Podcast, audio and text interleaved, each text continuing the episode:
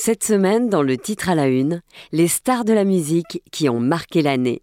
Michel Polnareff, à l'occasion de sa tournée en France, a accepté de répondre à mes questions. Bonjour, je suis Céline Kalman.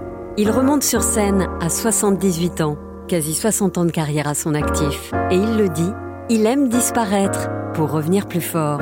Portrait dans le titre à la une d'une icône de la pop, souvent dans la provoque. Michel Polnareff. Présent. Bonjour Céline. Qui répondra à mes questions juste après ce récit.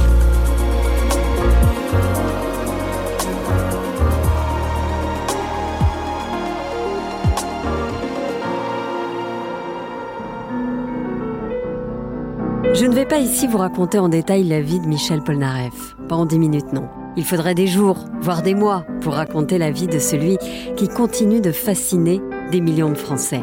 Je vais vous parler d'un homme qui a suivi son destin en se fichant du regard des autres, mais sans doute toujours en cherchant l'affection, l'amour dans chacun de ses auditeurs.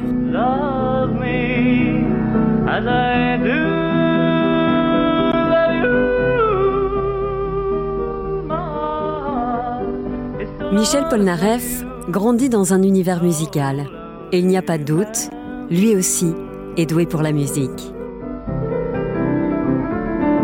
Il est très tôt inscrit au Conservatoire de musique de Paris et à seulement 12 ans, il obtient le premier prix de solfège.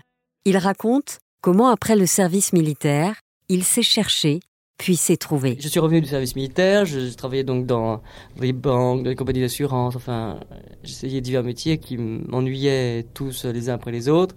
Et donc euh, après, je me suis dit, bon, ça m'intéresse pas du tout, qu'est-ce que je vais faire? Et j'avais appris qu'il y avait des jeunes gens qui jouaient de la guitare, qui chantaient des chansons de folklore américain sur euh, les marches de Montmartre. Michel Polnareff décide alors de se rendre sur les fameuses marches de Montmartre avec une guitare. J'ai acheté une guitare euh, très bon marché, euh, qui la plupart du temps avait quatre cordes à peu près parce que j'avais pas assez d'argent pour acheter les deux, les deux autres. Pour... vous saviez déjà jouer Non, non, je ne savais pas jouer de guitare à ce moment-là et je, je savais seulement jouer du piano à ce moment-là. Mais je jouais pas de guitare et j'avais acheté une, une méthode qui, qui s'appelait euh, comment apprendre la guitare en trois leçons, enfin un truc, un truc dans ce goût-là. J'avais donc appris euh, trois accords et c'est d'ailleurs ces trois accords-là qui m'ont qui m'ont servi pour composer la poupée qui fait non.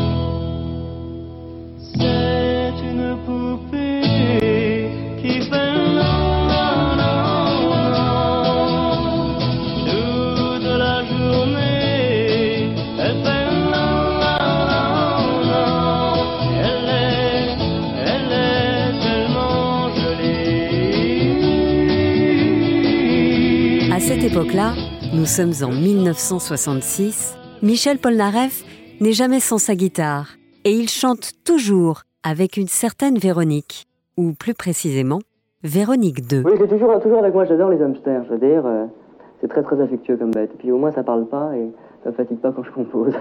Dites-moi, mais ce, n'est pas le même que celui que j'avais vu il y a deux mois au début mais non, euh, mais non, malheureusement, euh, la petite Véronique 1, je l'appelle Véronique 2, celle-là, euh, elle est morte parce qu'elle a fait une mauvaise chute pendant, une télévision. Elle n'a pas supporté la gloire. Elle a mal supporté la gloire. Vous, vous êtes mieux armé pour la supporter Euh. J'espère l'être, oui. Armé pour supporter la gloire. Michel Polnareff va en tout cas connaître un succès fulgurant avec la poupée qui fait non. Un succès fou et des questions de journalistes qui reviennent sans cesse à ses débuts question complètement hors sol aujourd'hui. Nous sommes sur France Inter, en mai 66, dans l'émission Rendez-vous à 5 heures. On va parler de vos cheveux. Ah. C'est un sujet important. Oui, peut-être. Alors, vos cheveux sont d'une certaine longueur. Mhm. Quelle longueur à peu près? Oh, je sais pas. Enfin, ils sont, disons, plus longs que la moyenne. Plus longs que la moyenne des cheveux des jeunes filles à l'heure actuelle. Si vous voulez, oui. Oui. c'est ça. Mais vous, vous ne suivez pas la mode. Ah non, pas du tout, non. Je la précède. Vous êtes un précurseur. Précurseur, oui. Michel Polnareff, précurseur de la mode, qui se fiche bien d'être dans le coup. Mais à chaque fois, il doit se justifier sur son apparence. Comme ici, toujours sur France Inter, dans l'émission Radioscopie, en 1970. Euh, j'avais les cheveux longs tout simplement parce que les cheveux courts ne, ne m'allaient pas et c'est toujours, pareil. J'ai toujours les cheveux longs. La seule euh, chose qui s'est passée depuis, c'est qu'on s'est habitué, je crois. Donc euh, peut-être qu'au départ, je paraissais un petit peu bizarre. Mais euh, je crois qu'on s'y fait très bien.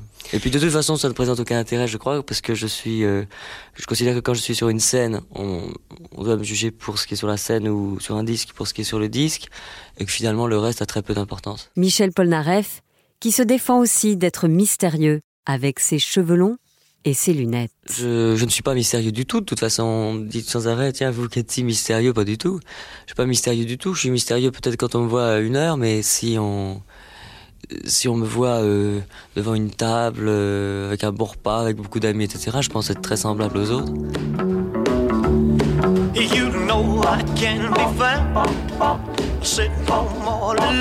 Paul Naref, grand fan d'Elvis Presley, s'en nourrit, s'en inspire et écrit d'ailleurs ses chansons en anglais, avant de les faire réécrire par un parolier. Paul Naref, qui revendique toujours sa liberté d'être comme il veut, des cheveux longs, oui et alors? Il répond en chanson.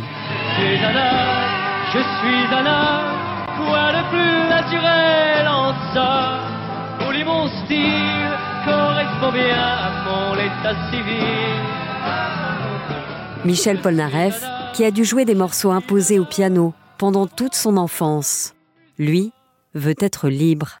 Pas question de suivre quelconque doigté. Alors, la solution est toute trouvée. Il compose lui-même sa propre musique. Et pour cela, il va travailler.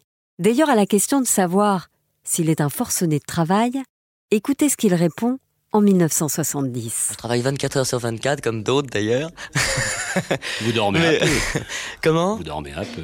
Euh, oui, non, mais c'est-à-dire que le, problème est que des, fois, euh, on me dit, mais c'est incroyable, tu t'as rien foutu de la journée, euh, tu arrives à faire. Et en réalité, c'est complètement faux parce que, en réalité, j'y ai, pensé pendant toute la journée, j'en ai rêvé la nuit, et à la fin, ça donne quelque chose qui, qui en ressort. C'est l'avion qui descend du ciel, et sous l'ombre de son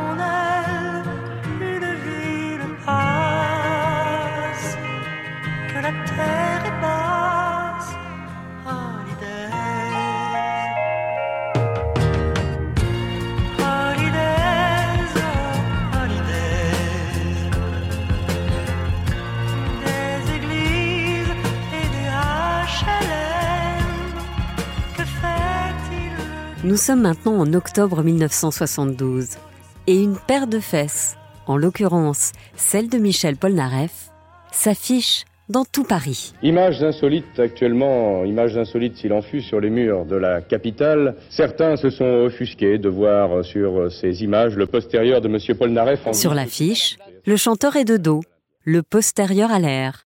Michel Polnareff, qui s'amuse de sa provocation et qui n'imaginait pas autant de réactions. J'avoue que ça dépasse un peu euh, ce qu'on avait prévu au, au départ, parce que je trouvais que finalement, euh, montrer son cul, c'était euh, enfin, c'était- c'était une pantalonnade, si j'ose dire. Mais euh, c'est une rigolade, et puis euh, j'avoue que ça prend des, maintenant des, des proportions plus énormes. Vous voyez qu'un un petit cul peut amener de grandes choses. À l'époque, ce petit cul, comme il dit, est apprécié par certains et détesté par d'autres. Je trouve ça très banal et voire même très vulgaire. Ouais, bah, je trouve que ces fesses ne sont vraiment pas très belles. Il y a pire que ça d'ailleurs. hein. Ça me surprend, on en voit tellement. C'est un gars qui a besoin d'une bonne petite fessée. Deux mois plus tard, en décembre 72, la fessée tombe. Michel Polnareff est condamné par la justice pour attentat à la pudeur. Il écope de 60 000 francs d'amende, soit un peu plus de 9 000 euros. Quelques mois plus tard, une affiche apparaît pour son nouveau spectacle. Michel n'est plus cul nu, mais entièrement nu, de face, avec pour seul accessoire son célèbre chapeau, placé là où il faut. On ira tous au paradis, moi, qu'on soit béni ou qu'on soit maudit, on ira. En 1973, Michel Polnareff, à qui tout réussissait jusque-là, essuie un premier échec lors de son deuxième Olympia. La critique est très sévère. Cette année-là, après une tournée à l'étranger, Michel Polnareff, qui se trouve dans son appartement parisien, se rend compte qu'il n'a jamais été propriétaire de quoi que ce soit. La Rolls, dans laquelle il se déplace, est en location. Son logement, loué également. Il n'avait pas le temps et sans doute pas l'envie de s'occuper de ses biens. Il avait donc confié la gestion de son patrimoine, de son argent, à un seul homme, un homme qui avait le droit de signer à la place du chanteur. La trahison est totale. Michel Polnareff est quasiment ruiné. Et en plus de la somme faramineuse disparue, l'artiste se rend compte qu'il doit au fisc un million de francs. Michel Polnareff veut prendre du recul et il finit par quitter la France pour les États-Unis. Il avait embarqué à bord du France en déclarant tout simplement Je ne pars pas pour fuir mes créanciers, mais pour les rembourser, et ce n'est pas en restant à l'intérieur d'un problème qu'on parvient à le résoudre. Une amie de l'époque, Annick, l'accompagne à bord du France, car c'est par bateau qu'il traverse l'Atlantique. On est parti en bateau parce que, bon, euh, Michel n'aimait pas beaucoup l'avion. Et euh, voilà, donc il avait choisi le France parce qu'en plus c'était un des derniers voyages du France. Et après quatre jours de traversée, il arrive dans le pays qu'il a toujours fait rêver, les États-Unis. Là-bas, on l'appelle Sir Naref et il doit repartir de zéro. Mais très vite, la France lui manque et il va le lui dire, en chanson là encore, avec sa musique et grâce aux paroles de Jean-Loup Dabadi. Depuis que je suis loin de toi, je suis comme loin de moi. En 1978, le chanteur revient et règle ses problèmes avec le fisc. S'ensuit de nouveaux allers-retours entre la France et les États-Unis, puis il s'installe à Fontenay-Trésigny et au Royal Monceau, au cœur de Paris. L'hôtel, dans la pénombre de la nuit, devient un studio d'enregistrement. Paul Naref y enregistre l'un de ses plus grands tubes.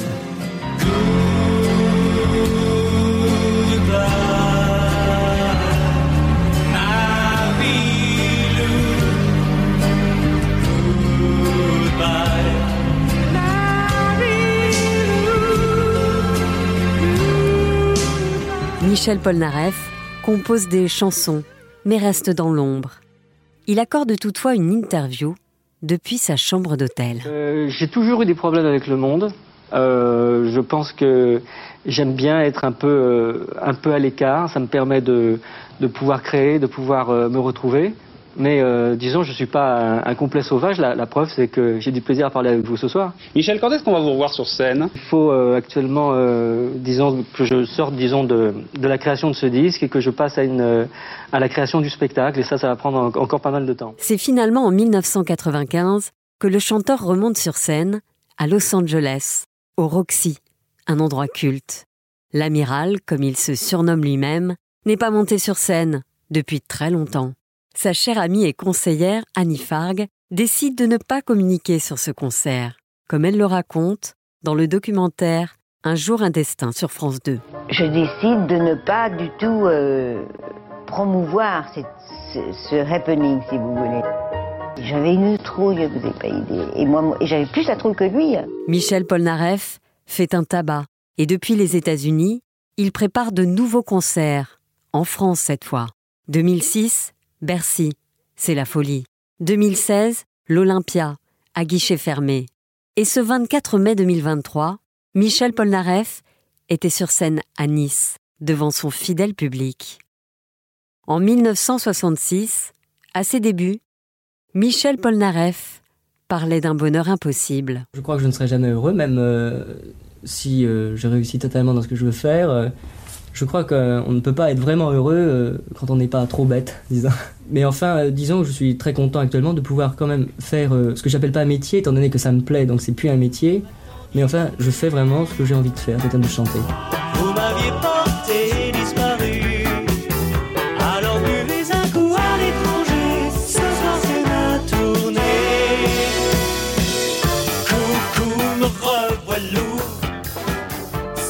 Michel Polnareff, euh, présent. Et oui, qui mieux que Michel Polnareff pour parler de Michel Polnareff? Alors, je suis allée avec Yves Pulici le rencontrer à Versailles, dans un salon de l'hôtel où il séjourne pendant les jours off de sa tournée. Il est apparu avec ses cheveux longs frisés décolorés et ses mythiques lunettes de soleil. Il avait le sourire et j'ai eu envie de lui demander tout de suite s'il était heureux. Bah, heureux, euh, euh, vous savez, on, est en tournée. Ce qui est important, c'est pas que je sois heureux ou pas heureux. Ce qui est important, c'est que je rende ceux qui me rencontrent heureux. En fait, c'est ça le, plus important. Euh, heureux, oui, ça, va. On est en tournée, on, rend les gens, heureux, et ça, c'est super important. Quand vous êtes sur scène, en ce moment, là, vous avez enchaîné trois dates. Euh, qu'est-ce que vous ressentez quand vous retrouvez votre public français? On a fait une, un début à Nice qui était un petit peu poussif et pour la première fois j'ai trouvé que les journalistes avaient été généreux et justes. C'est vrai qu'il y a eu des erreurs, euh, il, y a des, il, y a eu des, des, des, choses par exemple par rapport à ce que j'avais demandé à la production qui n'ont pas été euh, respectées. Sur la mise en scène de votre show Oui, parce que quand on met un batteur de dos au chanteur, c'est sûr que ça ne peut pas se passer tout à fait bien. Donc, on a rectifié depuis. Tout, tout, le monde a été très honnête dans le truc. On a eu un, un départ poussif. J'accepte euh, totalement le, le, mot. Mais on a rectifié et on fait un triomphe tous les soirs et c'est fantastique. Et ça y est, là, vous êtes lancé. On est totalement lancé. Le public est extraordinaire. Et je pense que c'est un très très beau spectacle. Et vous allez fêter votre anniversaire sur scène Oui. Est-ce qu'il va y avoir quelque chose de particulier? Parce que j'ai envie de faire euh, qu'il soit un, quelque chose de, de différent. C'est la présence de mon fils euh, Luca. Et donc il va être là parce qu'actuellement il est à l'école. Donc il, il, ne peut pas être physiquement euh, ici. Mais il le sera le 3 juillet. Il n'est pas au courant que je veux lui rendre un, un hommage. Euh, je l'adore.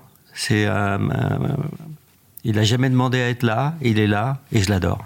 Quelle relation vous avez justement avec Luca Vous, euh, Michel Polnareff, qui avait une, une, relation très compliquée avec votre père, enfin, du moins, il était très dur avec vous parce que, je le rappelle, vous étiez un très très bon, vous êtes un très très bon pianiste, oui. sans doute aussi grâce à lui ou à cause de lui? À cause de lui. Quand vous avez eu votre fils, est-ce que vous n'avez pas eu peur de finalement euh, reproduire une relation compliquée comme ça, d'être dur aussi avec votre fils Alors, Ou tout l'inverse J'ai exactement le, le, problème inverse, c'est très bien, très bien dit. Euh, C'est-à-dire que je me dis qu'est-ce que mon père aurait fait dans cette situation et je vais, je vais être sûr de faire exactement le contraire. Euh, mais du coup, peut-être que je suis un peu trop laxiste. D'accord, vous laissez tout faire Littéralement. Ok. Et la maman est là pour peut-être un peu recadrer? Daniela est tout à fait. C'est une mère extraordinaire. Elle, a ça. Elle a, elle a son rôle de mère. J'ai pas complètement mon, rôle de père. Euh, par exemple, elle est. Euh, L'école, c'est quelque chose de très important euh, dans, dans, son système. Pour moi, pas. Euh, personnellement, les écoles, bon, moi j'étais premier, premier, premier au conservatoire, à l'école, etc. Puis je trouve que c'est une perte de temps. Une fois que vous savez compter, écrire, euh, bah, il faut passer euh, à l'avenir. L'avenir, vous parlez tout le temps de l'avenir et très peu du passé. Vous, vous n'êtes pas un, un, chanteur du passé, Michel. J'espère que non. Euh, je veux dire, c'est. Vous savez, il y a toujours un, un, problème. On essaie de vous mettre dans des cases. Des fois, on me dit alors, vous vous rappelez à votre époque? Euh, Quelle époque? Oui, j'ai commencé dans les années 60. Et maintenant, j'ai vu un, truc aujourd'hui, qui, le chanteur des années 70. On a, fait le plus gros retour en 2007. C'est pas vraiment les années 60, c'est pas 70, c'est pas 80, c'est pas 90, c'est 2000. Donc, c'est une espèce de constance sur essayer de mettre les gens dans des casiers. J'appartiens à aucun casier, j'appartiens à des casiers. Est-ce que euh, vous, vous diriez que vous avez un plan de carrière et peut-être est-ce que vous avez quand même, si on se retourne un tout petit peu en arrière, des regrets? Alors, des regrets, j'en ai euh, sur le plan personnel, des regrets sur le plan, le plan euh, professionnel. Je n'ai de regrets que pour les professionnels euh, de ce métier. Alors quels sont euh, ces regrets personnels? Non, ils sont personnels. Ce qui est important, c'est l'avenir. On ne peut pas changer le passé. Alors les trucs qu'on ne peut pas changer, je ne vois pas pourquoi on, on va s'embarrasser. Vous vous êtes construit euh, par rapport à un père qui a été très dur avec vous. Vous diriez que ça a été un élément fondateur de ce que vous êtes devenu? Alors, je pense qu'il ne faut pas exagérer l'importance de mon père en ce qui me concerne. Je veux dire, bon, il a été très important euh, d'une façon peut-être qu'il a, il a effectivement Il m'a obligé à, travailler, il m'a obligé à me battre contre ma paresse, disons, et des choses comme ça. Je pense que la violence n'était pas nécessaire.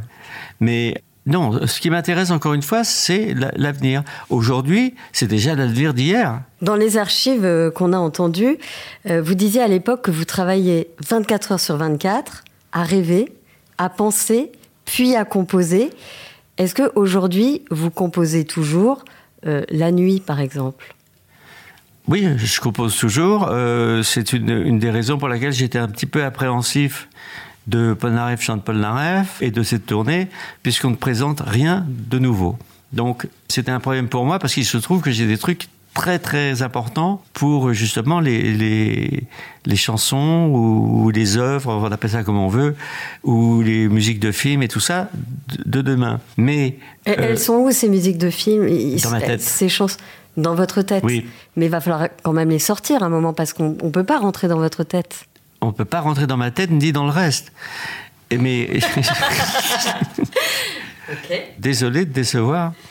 Mais euh, Oui, mais vous vous rendez bien compte que euh, si vos œuvres sont dans votre tête, il va falloir quand même les coucher sur papier à un moment. Oui, mais au moment où il faut. Parce que si, vous voulez, il y a des choses malheureusement qui sont compartimentées. C'est-à-dire que euh, cette tournée est là pour, disons, faire plaisir au souvenir, à l'inconscient collectif français. Euh, je veux dire, si maintenant je, commence à mettre des choses qui ne sont pas connues, on va écouter poliment, mais il n'y aura pas un contact. Donc ce que je fais, c'est un appel au souvenir et à l'inconscient collectif. Les fans d'aujourd'hui et les fans de demain, ils veulent des nouvelles chansons. Oui, mais alors il faut attendre, il faut attendre la, la fin de cette tournée parce que moi, je cite toujours ce truc-là. J'étais euh, à Vegas et j'étais allé voir Elvis. J'avais envie d'entendre ce que je connaissais d'Elvis. Et je me suis emmerdé pendant deux heures parce qu'il chantait que des choses nouvelles, alors que je voulais Don't Be Cool, je voulais Jailhouse Rock, je voulais, je voulais tout ça. Et je veux pas faire la même erreur. Et je sais qu'actuellement, on fait exactement ce qu'il faut faire au jour d'aujourd'hui, au jour de dans un mois, dans deux mois. Et après, on va attaquer l'avenir. Aujourd'hui, vous êtes en France. Quand la tournée sera terminée, vous allez retourner aux États-Unis? Je suis pas sûr. Vous savez, on est dans un monde en, plein changement. Je veux dire, on est passé par une catastrophe euh, sociale qui s'appelle cette pandémie et qui a changé euh, la vie de tout le monde. Hein, le confinement. Moi je, moi, je connais le confinement. Je, je suis l'inventeur du, du, confinement au Royal Monceau pendant trois ans. C'est ce que j'allais dire, là où vous avez composé euh, notamment Marie. Alors que j'étais le seul virus. Donc finalement, pour vous, le confinement, c'était pas. Bah, c'était c'était euh, saison 2. saison de confinement, Michel Polnareff. Bah oui, oui. Et vous avez composé durant ce confinement? Énormément, énormément. Que dans votre tête ou il y a quelques morceaux dans des tiroirs? C'est les mêmes. C'est les mêmes. Euh, ma tête répond à mon smartphone. Je veux dire, tout est enregistré. Malheureusement, ça se passe toujours la nuit. Donc, je passe des nuits un peu mouvementées, mais euh, très, très pleines, pleines d'inspiration. C'est-à-dire que vous enregistrez sur votre dictaphone? Alors, c'est pas un dictaphone, c'est un vieux mot, ça. Le, problème avec ce que vous appelez le dictaphone, c'est que, comme je dors et qu'il y a une inspiration qui arrive, j'écoute le résultat sur le dictaphone et ça donne et j'en passe. Donc ce que, je, suis obligé de faire, c'est de me lever et d'écrire la musique. À ce moment-là, les écrits restent. C'est-à-dire que dans vos rêves, vous composez et vous avez la force de vous lever pour écrire. Oui. Ça, c'est pas le choix. Pas le choix. Parce que je dis, attends, je peux pas oublier ce truc-là, je peux pas oublier ce, truc-là. Goodbye Marilou est un peu arrivé comme ça, d'ailleurs. Vous l'avez écrit en Seine-et-Marne, ce écrit en Seine-et-Marne, oui. Et vous l'avez enregistré au Royal Monceau. Et, oui, absolument. Absolument.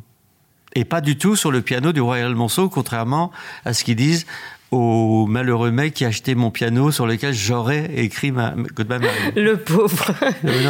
Aujourd'hui, euh, Michel Polnareff, euh, quand vous rencontrez vos fans, qu'est-ce que vous leur dites? Ou qu'est-ce que eux vous disent? Bah, je les vois pas trop parce que on est, on est quand même, euh, on se parle en, en, volume, on se parle pas en privé. Quand on se parle en privé, bon, je communique pas mal en privé par Twitter ou moins sur Instagram et moins sur Facebook. Euh, moi, j'aime bien Twitter. Mais euh, bah, je, leur, je leur dis, euh, bah, je réponds à leurs questions. si, voilà. Vous m'avez dit tout à l'heure que vous n'étiez pas sûr de, de rentrer aux États-Unis. Mhm. Donc vous allez potentiellement rester en France? Bah, c'est pas parce que je rentre pas aux États-Unis que je reste en France. Je veux dire, il y a- il y a- le, le monde, le monde est ouvert. hein. Oui. D'accord, vous pourriez aller ailleurs. Dans un autre pays? Oui, enfin, oui, je- j'ai pas encore décidé. Euh, Luca, euh, dans cette vie-là, qui est quand même euh, une vie à part, euh, comment il arrive à trouver sa place? Bah, écoutez, euh, je pense qu'il est un peu en transhumance. Je veux dire, euh, c'est une situation que je dois régler avec, avec euh, Daniela. Je veux dire, euh, je pense qu'on est à un carrefour et euh, c'est euh, plein, plein de promesses, plein de choses. Moi, je veux le meilleur pour, pour Luca et à un moment donné, c'est un petit peu à lui de, de dire euh, vers quoi il veut se diriger. Comme je disais euh, tout à l'heure, l'école, pour moi, c'est euh, ça y est, il sait lire, il sait compter, il sait parler, il est bilingue. C'est un, beau départ. Ce que je voudrais, c'est voir avec lui la direction qu'il veut prendre. Il est très doué, il est marrant, il est brillant, il est beau, il a tout. Est-ce qu'il crée comme vous Ou est-ce que vous lui apprenez à créer? Non. Est-ce que ça s'apprend? Non, non, tout vient de lui. Tout vient de lui. Je lui impose rien. Euh, je lui demande simplement de m'aimer, c'est tout. Merci Michel Polnareff. Merci. Merci. Salut Céline. Merci à Laura Dulieu et Yves Pulici pour le montage de cet épisode et merci à vous de l'avoir écouté. N'hésitez pas à le partager évidemment et à le commenter sur les plateformes de podcast. Je vous donne rendez-vous très vite pour un nouveau titre à la une.